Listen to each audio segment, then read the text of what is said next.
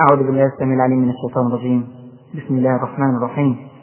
إن الحمد لله نحمده ونستعينه ونستغفره ونستهديه ونعوذ بالله من شرور أنفسنا ومن سيئات أعمالنا. إنه من يهده الله فلا مضل له ومن يضلل فلا هادي له. وأشهد أن لا إله إلا الله وحده لا شريك له وأشهد أن محمدا عبده ورسوله. اللهم إنا نسألك موجبات رحمتك وعزائم مغفرتك والسلامة من كل إثم والغنيمة من كل بر والفوز بالجنة والنجاة من النار.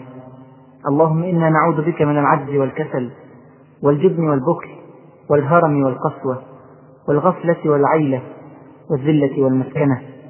ونعوذ بك يا ربنا من الفقر والكفر والفسوق والشقاق والنفاق والسمعة والرياء.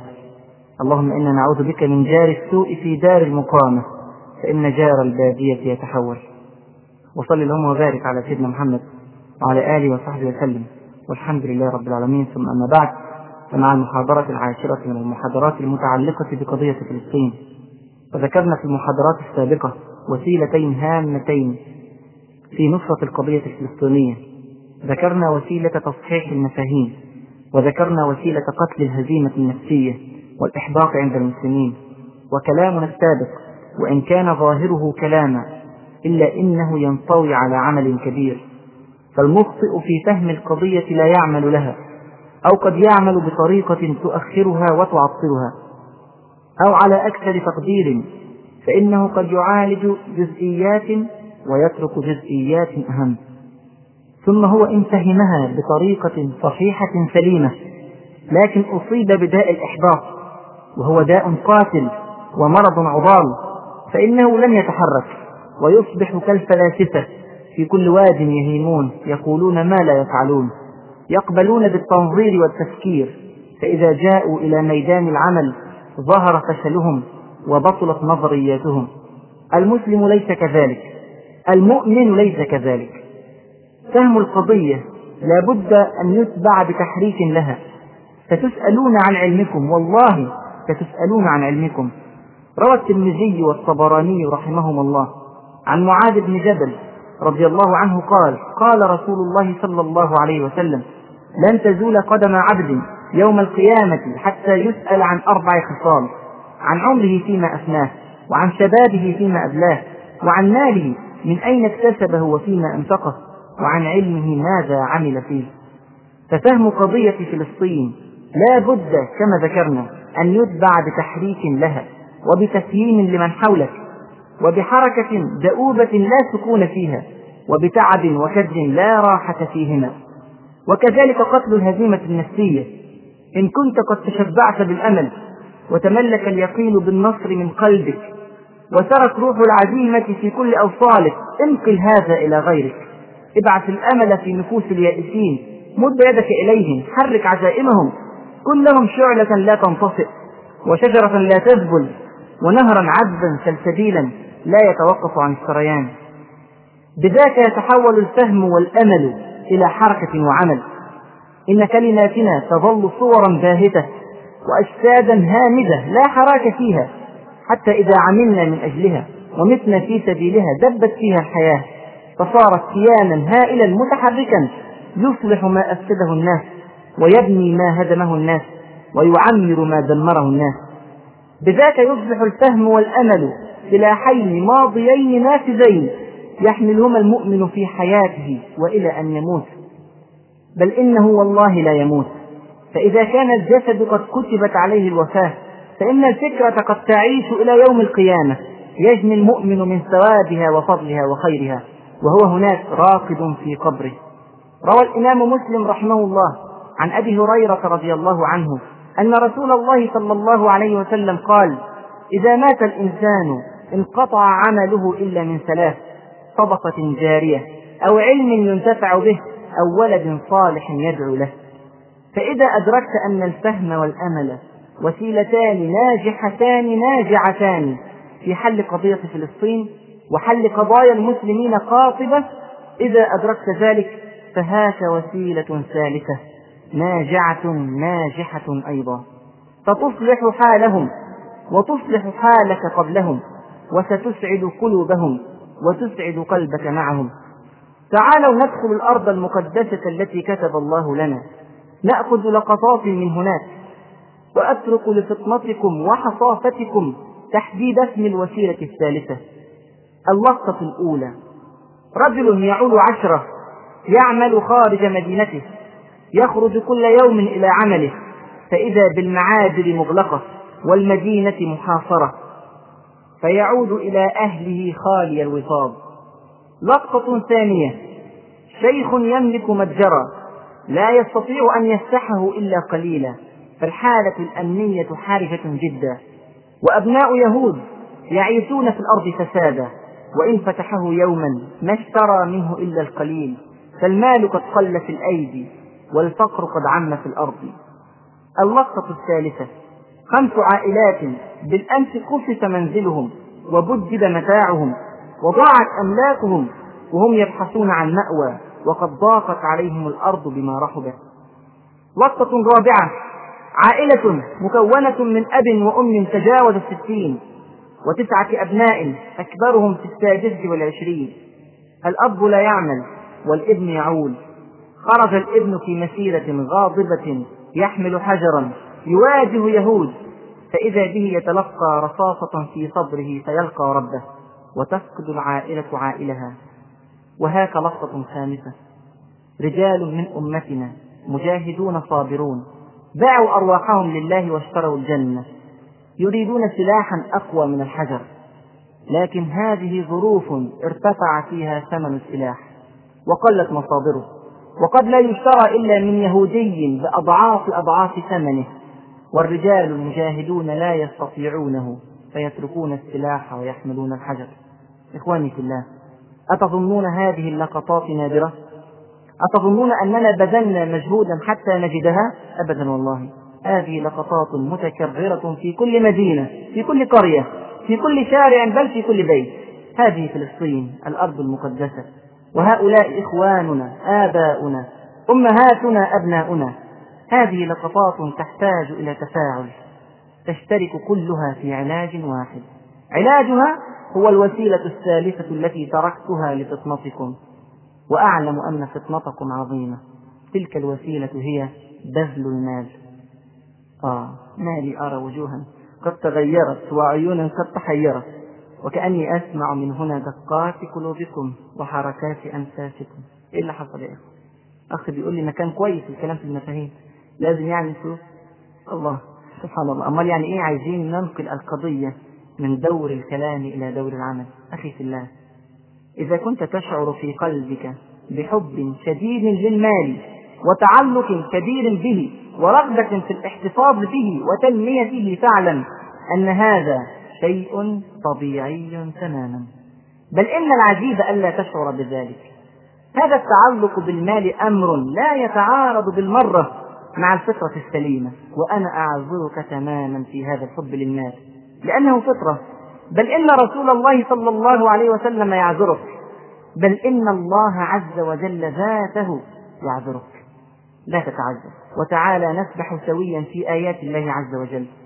أرأيت قوله تعالى في وصفه لبني آدم وتحبون المال حبا جما حبا جما والله يا إخوة بدون أن تعرف معنى كلمة جما فإنك ستفهم مقصودها هكذا بثقلها جما يقول ابن كثير في معناها جما أي كثيرا فاحشا.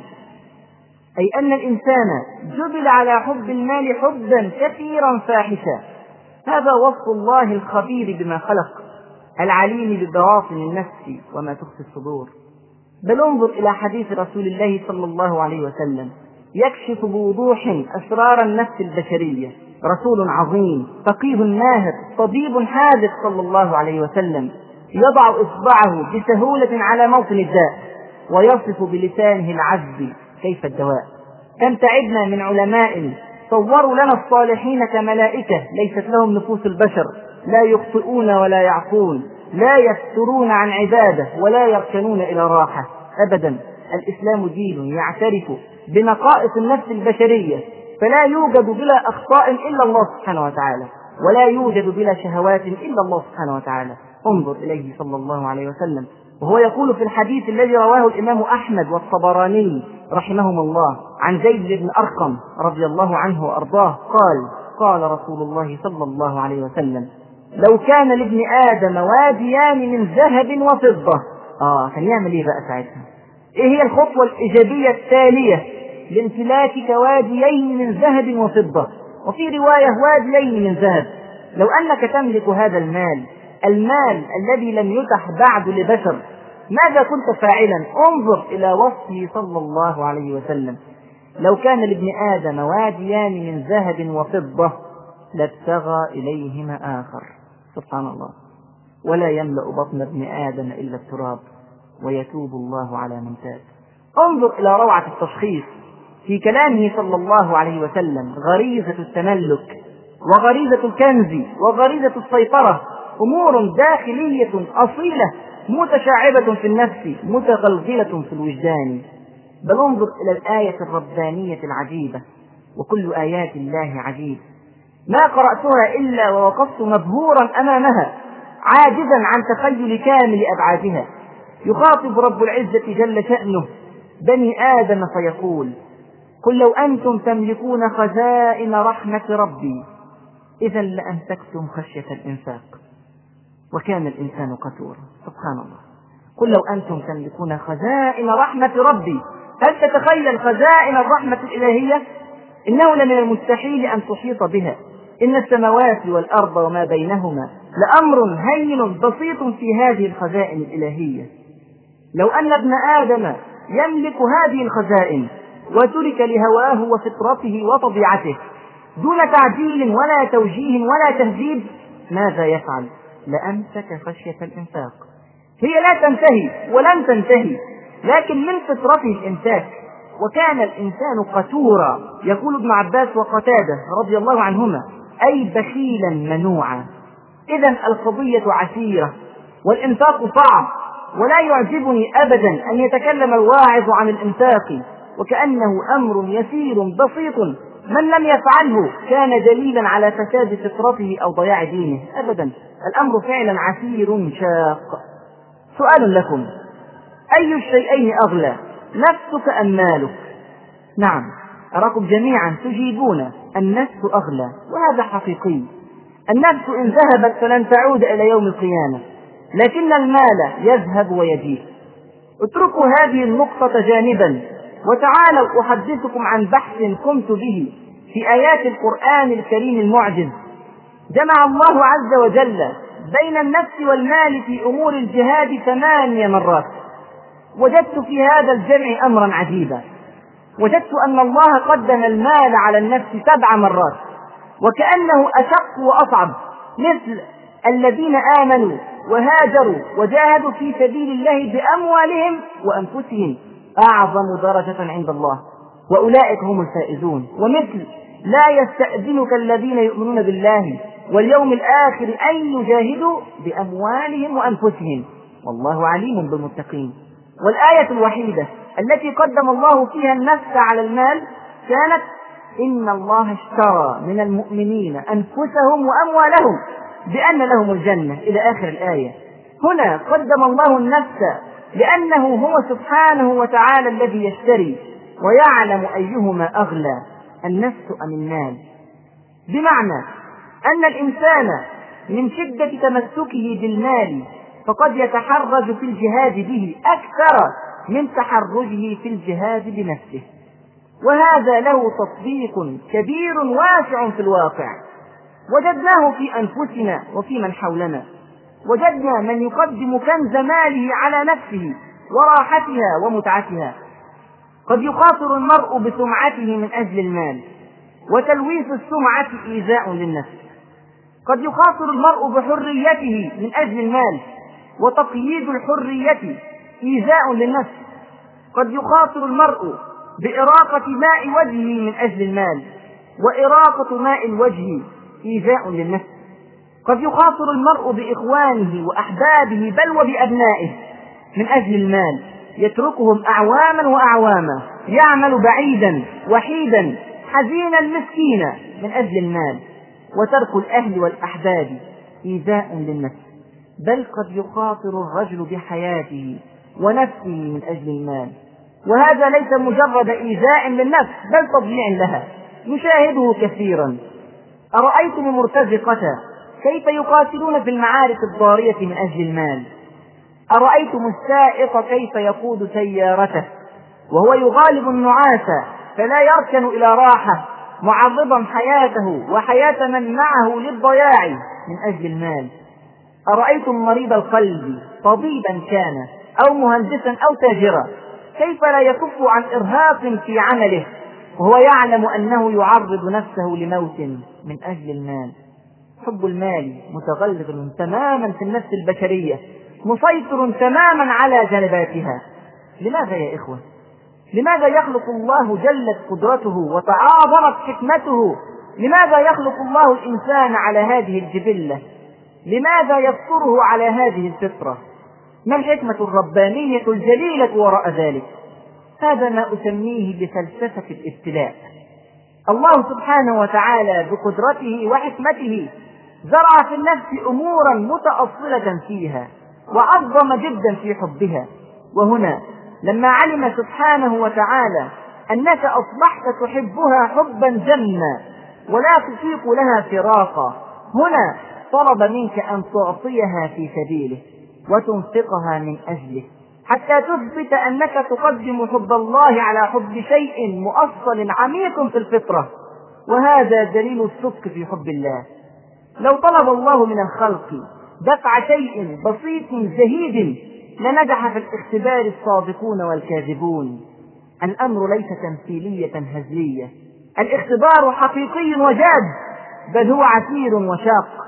ولكونه عسيرا وشاقا فإن المكافأة سخية والجائزة عظيمة بل هي أعظم من أن يتخيلها البشر أو تخطر على أذهانهم إنها الجنة. الجنة لو أدركتم حقيقتها لزدتم اشتياقا إليها. لو أدركتم حقيقتها ما طابت لكم حياة على الأرض. لو أدركتم حقيقتها ما خاطرتم بها. ولو كان الثمن خزائن الأرض وكنوز الدنيا بأسرها. ترجمة هذا أنك تجد في نفسك حبا فطريا وميلا غريزيا للمال.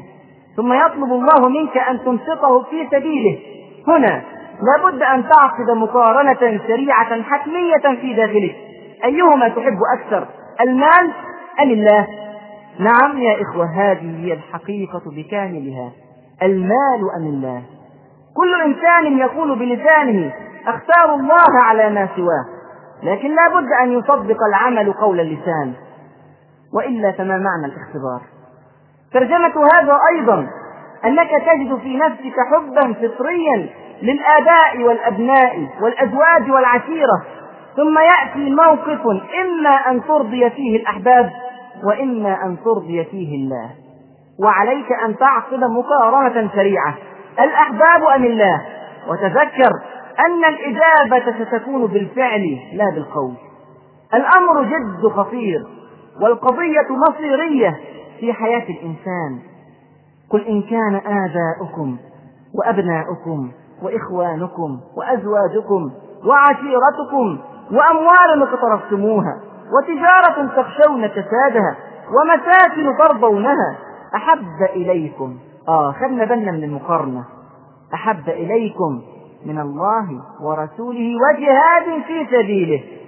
الجهاد جزء من حب الله ورسوله لكن لماذا يذكر في هذا المقام؟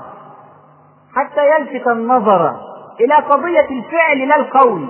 لا يكفي أن تقول أحب الله أكثر ولكن لا بد من الجهاد في سبيله وبذل هذه الأشياء الثمانية المذكورة في الآية. وماذا يحدث لو لم تفعل؟ فتربصوا حتى يأتي الله بأمره. والله لا يهدي القوم الفاسقين. أنا في هذه المحاضرة أريد أن أحفزكم إلى معاكسة فطرتكم ومخالفة ميلكم. ومقاومة غريزتكم وهو أمر كما ترون من الصعوبة بمكان. ولكوني أعلم أني أضعف من أن أحفزكم بقولي فقد آثرت أن أحفزكم بقول العليم ببواطنكم الخبير بخفايا نفوسكم القدير على تصريف قلوبكم. أذكر لكم طريقة الله عز وجل في التحفيز على الإنفاق وهي طريقة عجيبة فريدة معجزة. جديرة بأن تدرس بعمق وتفقه بعناية. طريقة تختلف كثيرا عن طريقته سبحانه وتعالى في التحفيز على أمور الخير الأخرى. طريقة تشعرك فعلا أن قضية إنفاق المال قضية محورية في مسألة الابتلاء والاختبار بل هي قضية محورية في إثبات صدق إيمان العبد ولكونه يعلم سبحانه أن إخراج المال شاق وعسير نوع سبحانه وتعالى في طريقته وعلم رسوله الكريم صلى الله عليه وسلم وسائل فريدة لهذا الأمر. تعالوا نشرب حتى نرتوي من آيات الله عز وجل ومن حديث حبيبه وحبيبنا محمد صلى الله عليه وسلم. أولا جعل سبحانه وتعالى الجنة نتيجة مباشرة لإنفاق المال. فعلى سبيل المثال يقول سبحانه وتعالى وسارعوا إلى مغفرة من ربكم وجنة عرضها السماوات والأرض أعدت للمتقين الذين ينفقون في السراء والضراء والكاظمين الغيظ والعافين عن الناس والله يحب المحسنين. أول صفة تذكر للمتقين الذين ينفقون في السراء والضراء. يقول ابن كثير رحمه الله أي في الشدة والرخاء والمنكة والمكره والصحة والمرض وفي جميع الأحوال. ويبدو فعلا يا إخوة أننا نعاني من قصور شديد في فهم كنه الجنة. الجنة كلمة كان لها فعل عجيب في نفوس الصحابة فكانوا يستعجبون العذاب في سبيلها ويستمتعون بالموت من أجلها.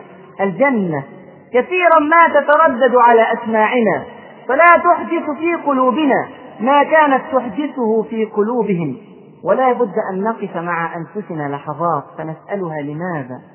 لماذا لا تحدث كلمة الجنة في قلوبنا ما كانت تحدث في قلوب السابقين؟ هذه الآية ذاتها. سمعها كما سمعناها الآن عمير بن الحمام رضي الله عنه وأرضاه في غزوة بدر. فماذا فعلت فيه؟ روى الإمام مسلم رحمه الله عن أنس بن مالك رضي الله عنه أن رسول الله صلى الله عليه وسلم قال يوم بدر قوموا إلى جنة عرضها السماوات والأرض. قال يقول عمير بن الحمام الأنصاري رضي الله عنه يا رسول الله جنة عرضها السماوات والأرض. الكلمة أصابت قلبه يا إخوة لا أذنه. قال رسول الله صلى الله عليه وسلم نعم. قال بخن بخن. فقال رسول الله صلى الله عليه وسلم ما يحملك على قولك بخن بخن. قال لا والله يا رسول الله إلا رجاء أن أكون من أهلها. قال فإنك من أهلها صلى الله عليه وسلم. قال فإنك من أهلها. بشرى من الصادق المصدوق صلى الله عليه وسلم فأخرج ثمرات من قرنه. فجعل يأكل منهن ليتقوى على المعركة. ثم قال لئن أنا حييت حتى آكل ثمراتي هذه إنها لحياة طويلة. حياة طويلة جدا دقائق كثيرة تفصله عن الجنة. قال أنس بن مالك فرمى بما كان معه من التمر ثم قاتلهم حتى قتل. موعده الجنة يا إخوة. كيف يصبر على الحياة؟ بل تعالوا إلى ما هو في رأيي أشد. موقف بيعة العقبة الثانية. موقف مهول هائل. روى الإمام أحمد رحمه الله. عن جابر رضي الله عنه قال قلنا يا رسول الله على ما نبايعك؟ قال تعالوا نشوف بنود بيعة العقبة الثانية. ونشوف قد إيه صعبة وعسيرة وشاقة. يقول رسول الله صلى الله عليه وسلم على السمع والطاعة. في النشاط والكسل وعلى النفقة في العسر واليسر وعلى الأمر بالمعروف والنهي عن المنكر وعلى أن تقوموا في الله لا تأخذكم في الله لومة لائم وعلى أن تنصروني إذا قدمت إليكم وتمنعوني مما تمنعون منه أنفسكم وأزواجكم وأبناءكم. شروط قاسية وخطيرة وعهد غليظ ومؤكد. هنا قبل أن يبايعوا كما في رواية ابن إسحاق يقوم العباس بن عبادة بن نضلة رضي الله عنه وأرضاه ويقول لقومه ينبههم إلى خطورة البيعة. هل تدرون على ما تبايعون هذا الرجل؟ قالوا نعم. قال إنكم تبايعونه على حرب الأحمر والأسود من الناس. فإن كنتم ترون أنكم إذا نهكت أموالكم مصيبة وأشرافكم قتلا أسلمتموه فمن الآن. فهو والله إن فعلتم خزي الدنيا والآخرة وإن كنتم ترون أنكم وافون له بما دعوتموه إليه على نهكة الأموال وقتل الأشراف فخذوه فهو والله خير الدنيا والآخرة. قالوا فإنا نأخذه على نهكة الأموال وقتل الأشراف. نخلي بالنا موضوع المال والنفس. نهكة الأموال وقتل الأشراف. انظروا إلى المال والنفس وكونهما ركيزتين أساسيتين لابتلاء المؤمن. قالوا فما لنا بذلك يا رسول الله. إن نحن وصينا بذلك. يا ترى ما هو الثمن؟ لكل هذه التضحيات النادرة والأحمال الثقيلة والتبعات العظيمة. قال صلى الله عليه وسلم واسمعوا وانتبهوا يا إخوة لما قاله صلى الله عليه وسلم. قال كلمة واحدة قال الجنة. الجنة. قالوا ابسط يدك. فبسط يده فبايعوه. يا إخوة اقرأوا تاريخ الإسلام. هل في الدنيا مثل هذا الموقف باعوا كل شيء. باعوا كل شيء يملكونه من نفس ومال وراحة وأمن وأهل وديار. باعوا كل شيء واشتروا شيئا واحدا. الجنة. نزلت الكلمة بردا وسلاما على الأنصار. فاطمأنت القلوب وخشعت الأبصار وسكنت الجوارح. الجنة. وما أدراك ما الجنة. روى الإمام مسلم رحمه الله عن المغيرة بن شعبة رضي الله عنه قال قال رسول الله صلى الله عليه وسلم سأل موسى عليه السلام ربه ما أدنى أهل الجنة منزلة؟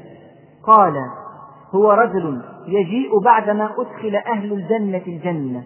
فيقال له ادخل الجنة. فيقول أي رب كيف وقد نزل الناس منازلهم وأخذوا أخذاتهم؟ فيقال له أما ترضى أن يكون لك مثل ملك ملك من ملوك الدنيا.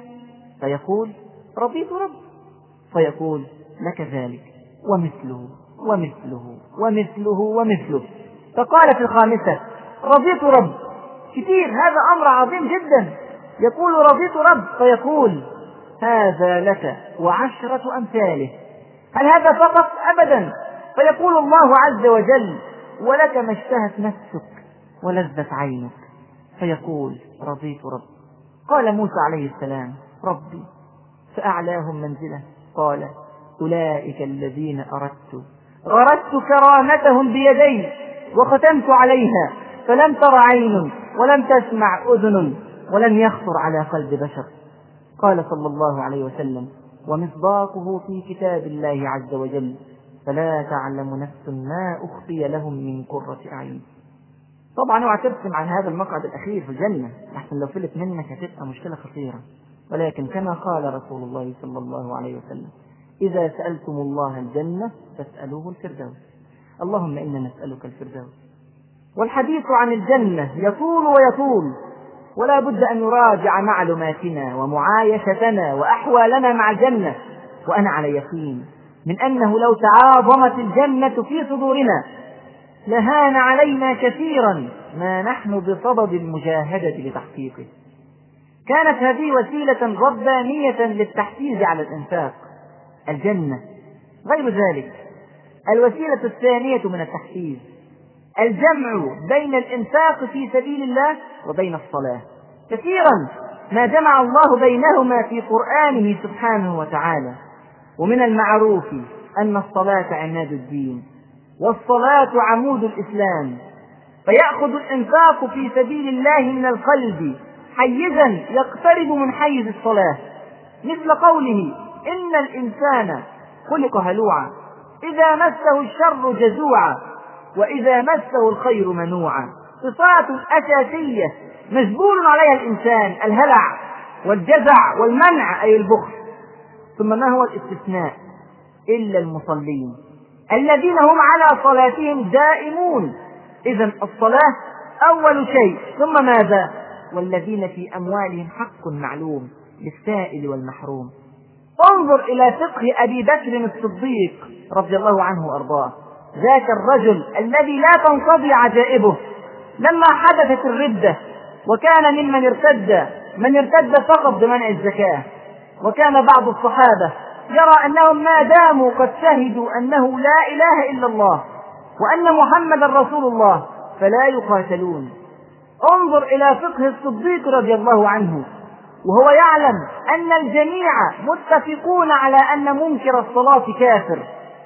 وقد لاحظ هو رضي الله عنه أن الله قد جمع بين الزكاة والإنفاق وبين الصلاة في مواضع كثيرة جدا في القرآن الكريم. فقال قولته الحكيمة لا أفرق بين شيئين جمعهما الله.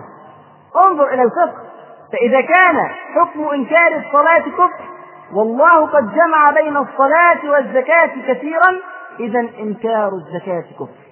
المهم عندنا أن نفهم أن هذا الجمع بين الصلاة والإنفاق لم يتكرر بين الصلاة وشيء آخر مما يحفز المؤمن على الاهتمام والتدريب على عملية الإنفاق. الوسيلة الثالثة من وسائل التحفيز. التحذير من التسويف والتأجيل. وهذه آفة خطيرة.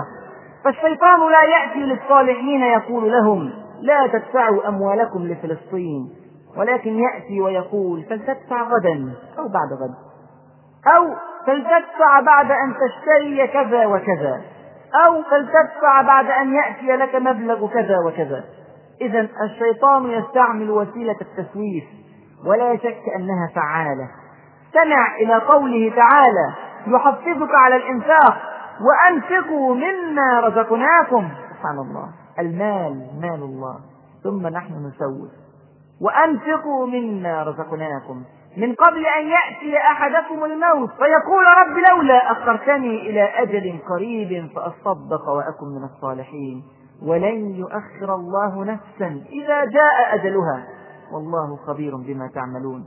إذا لو خطر على ذهنك الآن أن تدفع شيئا لأهلك في فلسطين فأخرجه الساعة. حتى قبل أن تنتهي المحاضرة حدد الآن بينك وبين نفسك أو بينك وبين الله رقما ستدفعه اليوم إن لم تكن تحتفظ به في جيبك الآن لا تسوف. وإن جاءك الموت قبل أن تصل إلى بيتك ومالك فستؤجر بنيتك. تصدق فقد تكون هذه الصدقة هي المرجحة لكفة الحسنات. فتسعد سعادة لا شقاء بعدها. الوسيلة الرابعة من وسائل التحفيز مضاعفة الحسنات بشكل فريد. فإننا في كل أمور الخير قد اعتدنا أن تضاعف الحسنات إلى عشر أمثالها. كما في قوله سبحانه وتعالى مثلا من جاء بالحسنة فله عشر أمثالها ومن جاء بالسيئة فلا يجزى إلا مثلها وهم لا يظلمون. أما في الإنفاق فالأمر مختلف. ذلك لأن الإنسان جبل كما ذكرنا على حب المال ويحتاج إلى دوافع كبيرة ومحفزات عظيمة. فيزيد الله في أجر الإنفاق أكثر من أمور الخير الأخرى. يعني بدل عشر أمثال في الأكام عشرين ثلاثين مية أبدا سبعمائة. انظر إلى قوله سبحانه وتعالى مثل الذين ينفقون أموالهم في سبيل الله كمثل حبة أنبتت سبع سنابل في كل سنبلة مئة حبة. والله يضاعف لمن يشاء. والله واسع عليم. والله إخوة مشروع اقتصادي هايل. لو أنفقت ألف جنيه لأهل فلسطين كان المردود ما يوازي سبعمائة ألف جنيه.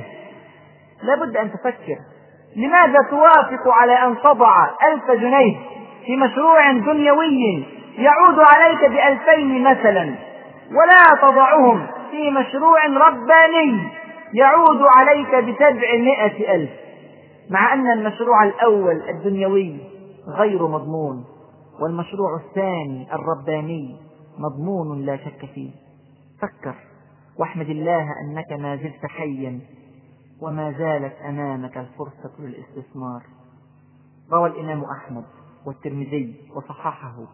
عن أبي هريرة رضي الله عنه قال قال رسول الله صلى الله عليه وسلم إن الله عز وجل يقبل الصدقات ويأخذها بيمينه فيربيها لأحدكم كما يربي أحدكم مهره أو فلوه أو فصيله حتى إن اللقمة لتصير مثل جبل أحد. سبحان الله. الوسيلة الخامسة من وسائل التحفيز. واحد ممكن يقول والله الحسنات الأخروية شيء عظيم لكن إذا أنفقت على أهل فلسطين فسأحتاج أنا إلى من ينفق عليه. آه وجهة نظر. يعتقد أن ماله سينتهي بإنفاقه في سبيل الله. فيأتي التصميم الرباني بالتعويض في الدنيا قبل الآخرة. وما أنفقتم من شيء فهو يخلفه. نعم هو يخلفه في الدنيا قبل الآخرة. بل اسمع إلى الحديث العجيب والتحفيز الرباني بالتعويض. روى أبو هريرة رضي الله عنه أن رسول الله صلى الله عليه وسلم قال قال تعالى أنفق يا ابن آدم. أنفق عليك. سبحان الله.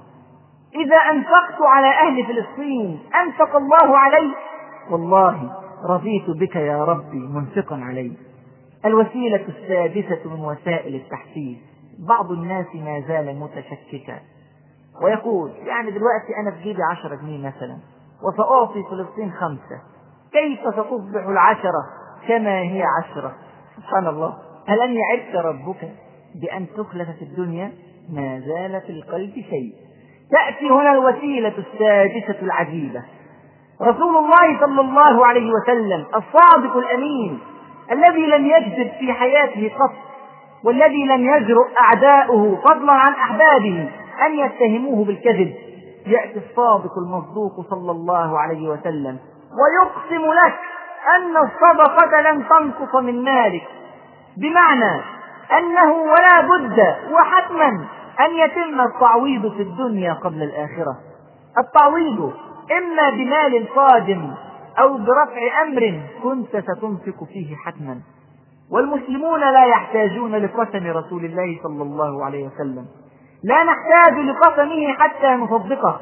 ولكنه يقسم على أشياء يأتي شك في قلوب بعض المسلمين منها. وذلك تأكيدا لها وتحفيزا لمن تزعزع قلبه واهتز يقينه. روى الترمذي وقال حديث حسن صحيح ورواه أيضا الإمام أحمد عن أبي كبشة عمرو بن سعد الأنماري قال قال رسول الله صلى الله عليه وسلم ثلاث أقسم عليهن وأحدثكم حديثا فاحفظوه. ما نقص مال عبد من صدقة هذه أول الأشياء. يقسم الصادق المصدوق صلى الله عليه وسلم في يقين ما نقص مال عبد من صدقة. الثانية ولا ظلم عبد مظلمة فصبر عليها إلا زاده الله بها عزا. الثالثة ولا فتح عبد باب مسألة إلا فتح الله عليه باب فقر. وهي جميعا أمور تحتاج إلى كثير يقين. وإلى عظيم عقيدة. إخواني في الله أما زال في قلوب بعضكم شك؟ أما زلت متشبثا بمال؟ إن كان كذلك فهاك وسيلة تابعة من وسائل التحفيز الرباني. نجد أن الله عز وجل في موضوع الحث على الإنفاق يستعمل ألفاظا عديدة لا يتخيلها الناس ولا يتوقعونها. انظر إليه يا عبد الله.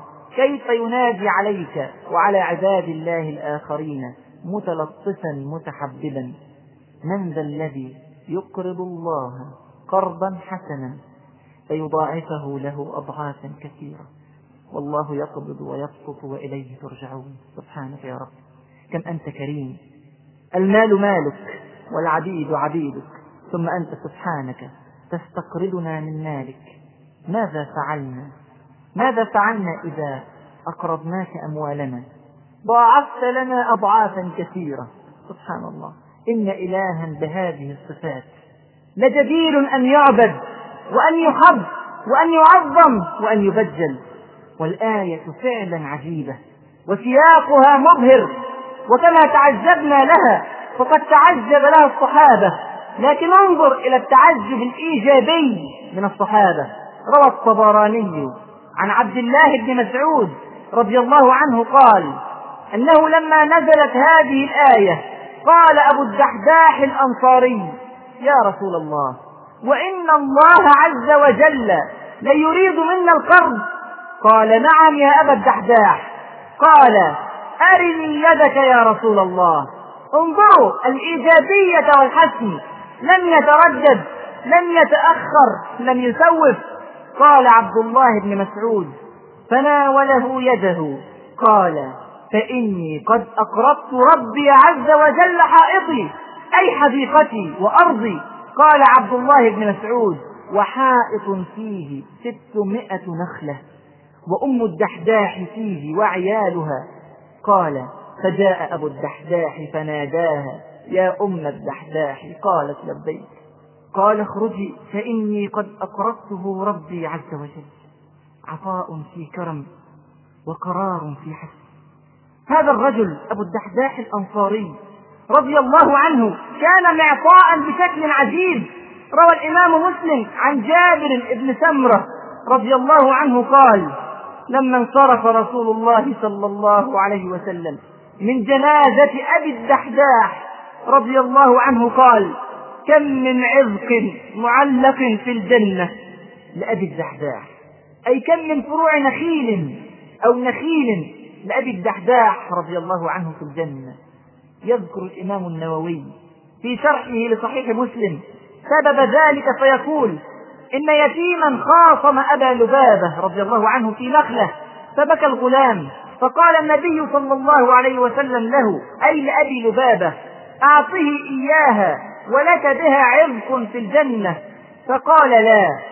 فسمع أبو الدحداح فاشتراها من أبي لبابة بحديقة له ثم قال يا رسول الله ألي بها عذق إن أعطيتها اليتيم؟ قال نعم. ثم قال كم من عذق معلق في الجنة لأبي الدحداح. ثم ها قد مرت الأيام. وذهب أبو الدحداح وذهب الغلام وذهب الحائط وذهبت النخلة. ولكن ماذا بقي؟ بقي عذق أبي الدحداح في الجنة. ما عندكم ينفد وما عند الله باق. فارق كبير جدا بين رد فعل أبي الدحداح للآية الكريمة. من ذا الذي يقرض الله قرضا حسنا؟ وبين رد فعل اليهود مثلا. علشان نعرف طبيعة اليهود اللي إحنا بنتعامل معاهم. لما نزلت الآية نفسها قال اليهود يا محمد استقر ربك فسأل عباده القرض انظر إلى سوء الأدب وفظاظة اللفظ ووقاحة الفعل. فأنزل الله عز وجل لقد سمع الله قول الذين قالوا إن الله فقير ونحن أغنياء. سنكتب ما قالوا وقتلهم الأنبياء بغير حق ونقول ذوقوا عذاب الحريق. أخي أما زال في القلب شك إن كان هناك شك فهاك وسيلة ثامنة لطيفة لكن مخوفة. فالله يجعل الإنفاق اختبارا تختار فيه بين الله وبين الشيطان. يقول عز وجل الشيطان يعدكم الفقر ويأمركم بالفحشاء والله يعدكم مغفرة منه وفضلا والله واسع عليم. انظر أيهما تصدق. سألتك مالا لفلسطين. جاء الشيطان فقال لا تنفق كثيرا لئلا تفتقر. ما زلت تحتاج إلى كذا وكذا وكذا. ما زال هناك طعام وشراب. ما زال هناك بيت وسيارة. ما زال هناك سفر ومشاريع. ما زالت هناك زوجة وأولاد. ويعظم المسألة في ذهنك تماما. حتى تستاقل إلى الأرض وترضى بالحياة الدنيا من الآخرة. ثم من الناحية الأخرى فإن الله يعدك أن يخلفك خيرا مما أنفقت في الدنيا والآخرة ويبارك لك في مالك وأهلك ويضاعف لك أضعافا كثيرة. وفوق ذلك رحمة وتوبة ومغفرة وفوق ذلك جنة ونعيما. عليك أن تعرض المقارنة على ذهنك بسرعة بسرعة كسرعة أبي الدحداح. فستمر الأيام وتذهب أنت ويذهب المال ويذهب أهل فلسطين ولا يبقى شيء إلا ما عند الله. فآثروا ما يبقى ويدوم على ما يفنى وينعدم. كانت هذه بعض أساليب القرآن المعجزة في التحفيز على مسألة شاقة على النفس وهي مسألة إخراج المال في سبيل الله.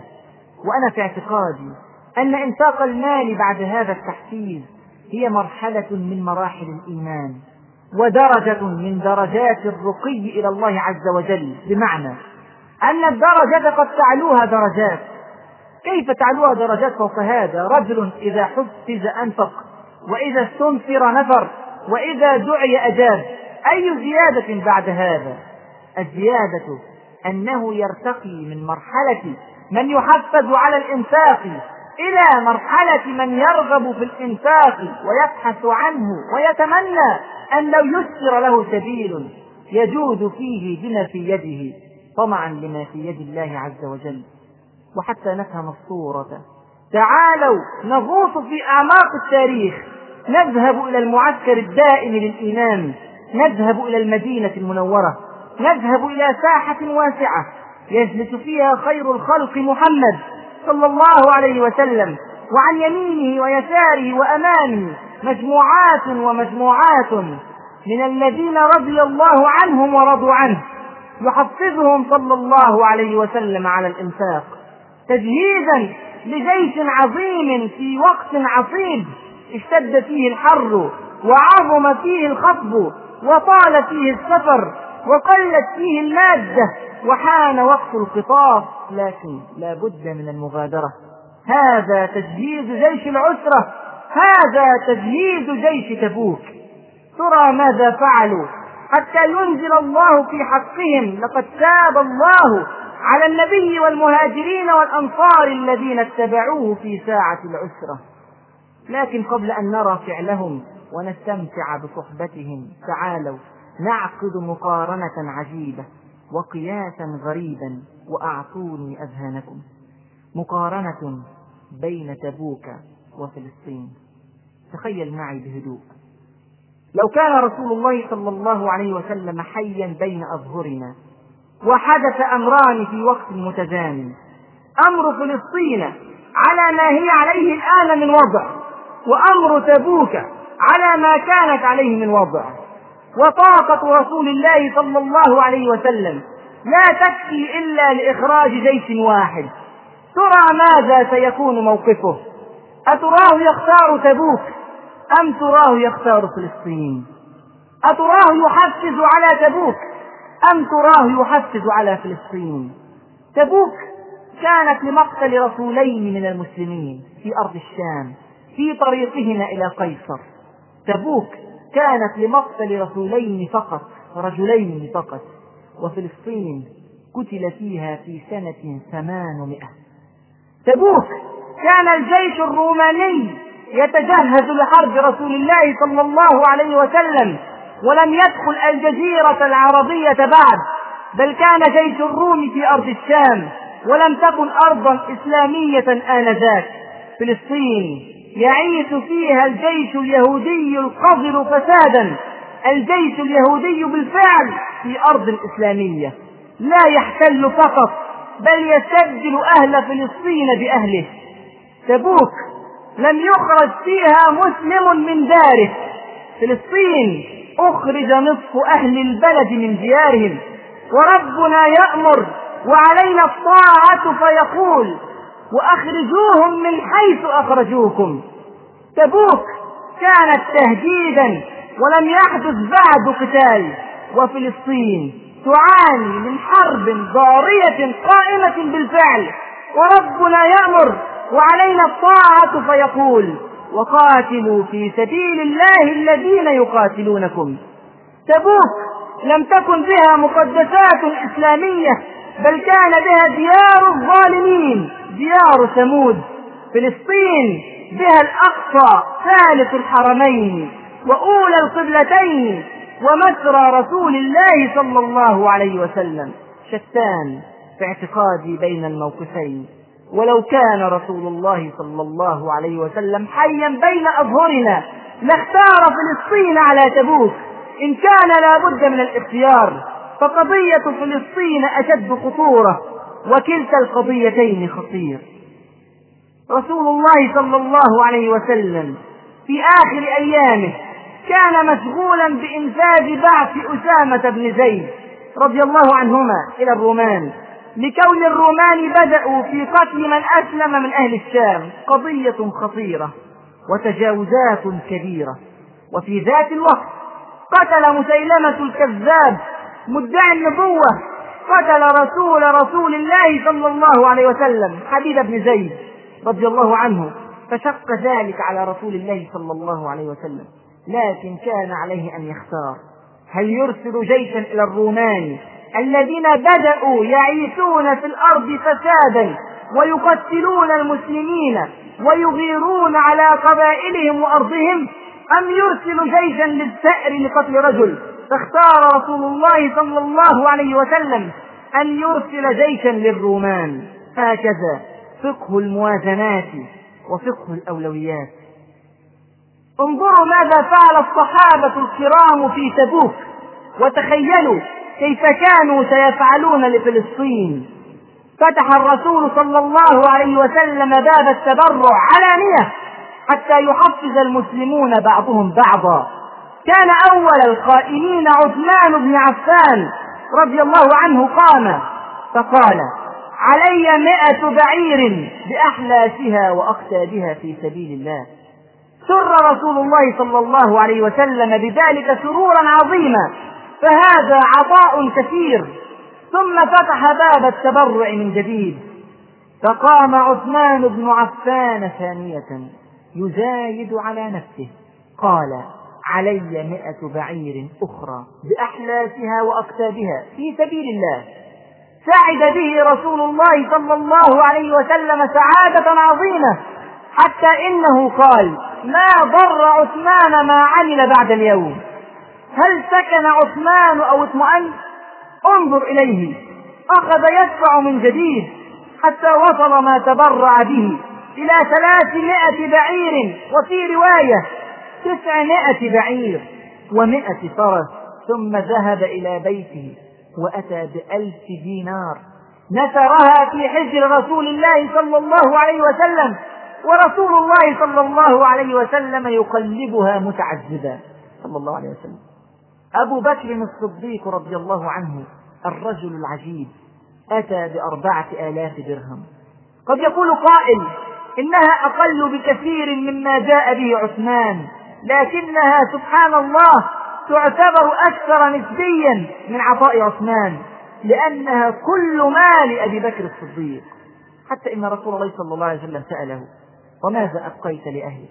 قال له في يقين أبقيت لهم الله ورسوله. عمر بن الخطاب رضي الله عنه أتى بنصف ماله وهذا كثير بل كثير جدا. عبد الرحمن بن عوف أتى بمئتي أوقية من الفضة وهذا أيضا كثير. يشترون الجنة يا إخوة. ما أزهد الثمن. وما أعظم السلعة. ألا إن سلعة الله غالية. ألا إن سلعة الله الجنة. النساء أتت بالحلي. الكل يشارك. قضية إسلامية تشغل كل فئات الأمة. حتى الفقراء الذين لا يملكون إلا قوت يومهم جاءوا بالوسق والوسقين من التمر. تمر قليل يجهزون به الجيش الكبير. نعم قليل. لكن هذا كل ما يملكونه. فيطعمون جنديا اياما. قد لا يعني هذا في نظر بعض الناس شيئا. لكنها تعني بالنسبة لهم الكثير. وتعني أيضا عند الله الكثير والكثير. حتى إن المنافقين كانوا يسخرون من هذه العطايا البسيطة. فأنزل الله دفاعا عظيما في كتابه عن هؤلاء الفقراء المتصدقين. يقول تعالى الذين يلمزون المتطوعين من المؤمنين في الصدقات والذين لا يجدون إلا جهدهم فيسخرون منهم سخر الله منهم ولهم عذاب أليم. الله بنفسه هو الذي يرد على سخرية المنافقين. جاء البكاؤون إلى رسول الله صلى الله عليه وسلم. يعرضون أنفسهم على رسول الله صلى الله عليه وسلم ليجاهدوا معه. فقراء لا يملكون شيئا وليس عندهم بعير يحملهم. وكذلك ليس عند رسول الله صلى الله عليه وسلم. فأعفاهم صلى الله عليه وسلم من القتال لعذرهم. لكن ما استطاعوا أن يتحملوا ذلك؟ أخذوا يبكون على فوات فرصة الجهاد بالنفس والمال. مع كونهم معذورين. معذورين يا إخوة عذرا شرعيا مباشرا من رسول الله صلى الله عليه وسلم. لكن ساقت النفوس إلى البذل ساقت إلى الجهاد ساقت إلى الجنة. أنزل فيهم ربنا. ولا على الذين إذا ما أتوك لتحملهم. قلت لا أجد ما أحملكم عليه. تولوا وأعينهم تفيض من الدمع حزنا. ألا يجدوا ما ينفقون. طراز فريد عجيب من البشر.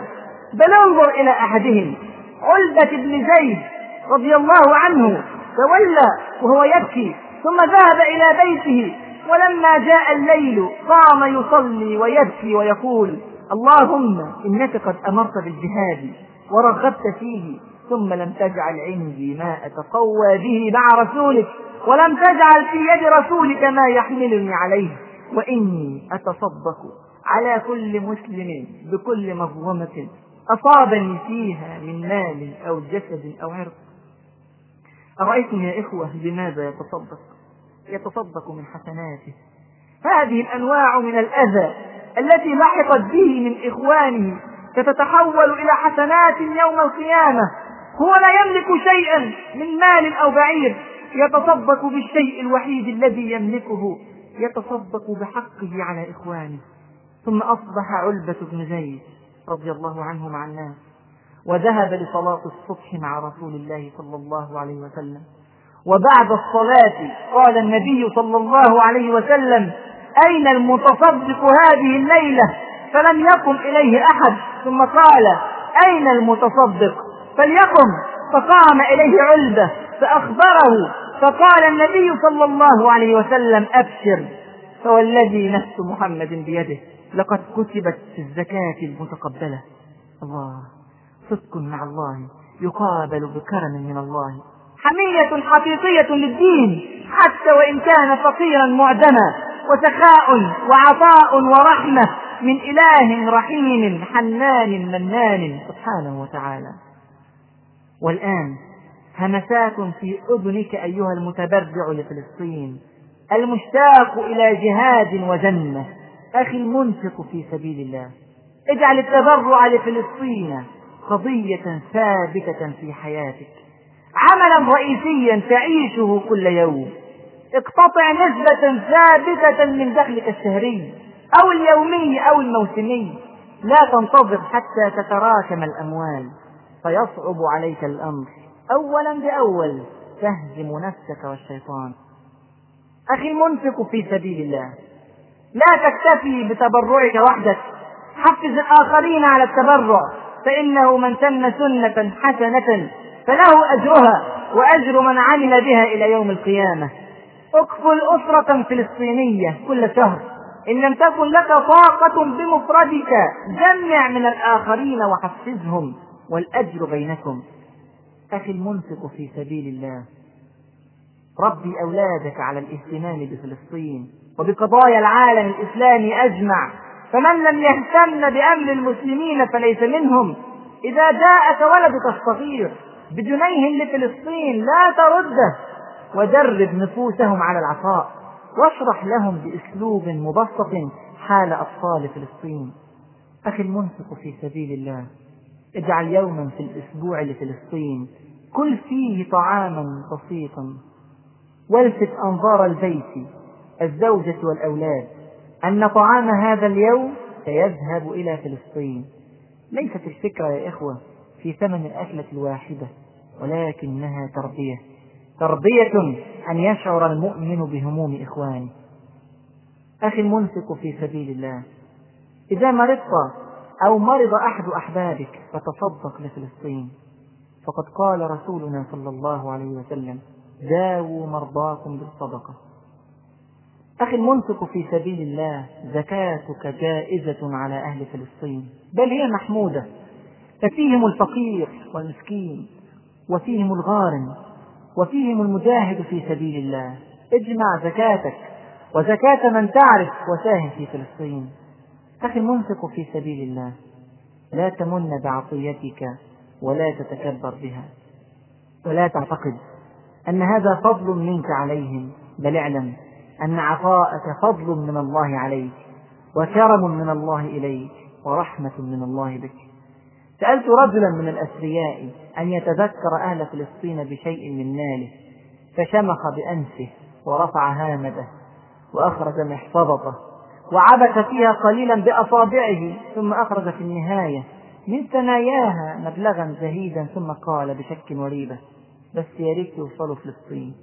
يا أخي اعلم أن الله إن لم يرزقهم عن طريقك فسيرزقهم عن طريق غيرك. وتضيع عليك أنت الفرصة. واعلم أنك إن أخرجت المال في سبيل الله فهو لك أجر وصدقة. وإن لم تخرجه ولم يكن من نصيبك فسوف يخرج لشيء آخر. ويضيع عليك الأجر والصدقة. يا ابن آدم لا تظنن أن رزقك سيزيد باكتنازك رزقك مكتوب بتمامه وأنت في بطن أمك. أخي المنفق في سبيل الله لا ترائي فإن الأعمال بالنيات أخلص النية لله وجددها دائما ولا تجعل مع الله شريكا فيها. يقول تعالى لنبيه صلى الله عليه وسلم ولقد أوحي إليك وإلى الذين من قبلك لئن أشركت ليحبطن عملك ولتكونن من الخاسرين. أخي المنفق في سبيل الله لا تسوف فإن لله عملا بالنهار لا يقبله بالليل وعملا بالليل لا يقبله بالنهار. بادر فور دخول الفكرة إلى قلبك فالأنفاس معدودة والساعة آتية لا ريب فيها. واحذر من سنة الاستبدال فإن لله أعمالا لا بد أن تقضى بك أو بغيرك. ها أنتم هؤلاء تدعون لتنفقوا في سبيل الله. فمنكم من يبخل ومن يبخل فإنما يبخل عن نفسه. والله الغني وأنتم الفقراء وإن تتولوا يستبدل قوما غيركم ثم لا يكونوا أمثالكم. وختاما أخي وحبيبي ورفيقي في طريق الله يا من يباهي بك الله ملائكته لعملك وقلبك لا لصورتك وجسمك. يا من رضيت بالله ربا وبالإسلام دينا وبمحمد صلى الله عليه وسلم نبيا ورسولا. يا من تثق في وعد الله ووعد الله لا يتبدل ولا يتغير. ألا تشتاق إلى جهاد وشهادة؟ إن كنت لا تستطيعه ألا تريد أن تجهز غازيا أو تخلفه في أهله؟ ألا تشتاق إلى أن تكفل يتيما. فترسم على وجهه بسمة وتحشر إلى جانب رسول الله صلى الله عليه وسلم. ملتصقا به التصاق السبابة بالوسطى. ألا تشتاق إلى جنة عرضها السماوات والأرض أعدت للمتقين الذين ينفقون في السراء والضراء. أخي وحبيبي إن كنت غنيا فهذا شكر النعمة. وإن كنت فقيرا فرب درهم سبق ألف درهم. واعلم يا أخي أن الله قسم الأعمال بين عباده وكان نصيبك النصيب الأيسر. عليهم في فلسطين أن يدفعوا أرواحهم. وعليك أنت في بيتك الآمن أن تدفع مالك. ترضى بما قسم الله لك من العمل. يرفع عنك من البلاء ما لا تطيق. أخي وحبيبي كم هو قصير هذا العمر. أخشى عليك من ليلة ليس لها صباح. يجيء فيها الموت بغتة كعادته. فتقول رب لولا أخرتني إلى أجل قريب فأصدقه. وأكن من الصالحين. أخشى أخشى عليك من لحظة تقول فيها رب ارجعون. لعلي أعمل صالحا فيما تركت. ها أنت وكأنك رجعت. فاعمل ليوم لا رجعة فيه. أخي وحبيبي ورفيقي في طريق الله. أتركك الآن وموعدنا الجنة إن شاء الله. فستذكرون ما أقول لكم وأفوض أمري إلى الله. إن الله بصير بالعباد. أقول قولي هذا وأستغفر الله لي ولكم وجزاكم الله خيرا كثيرا.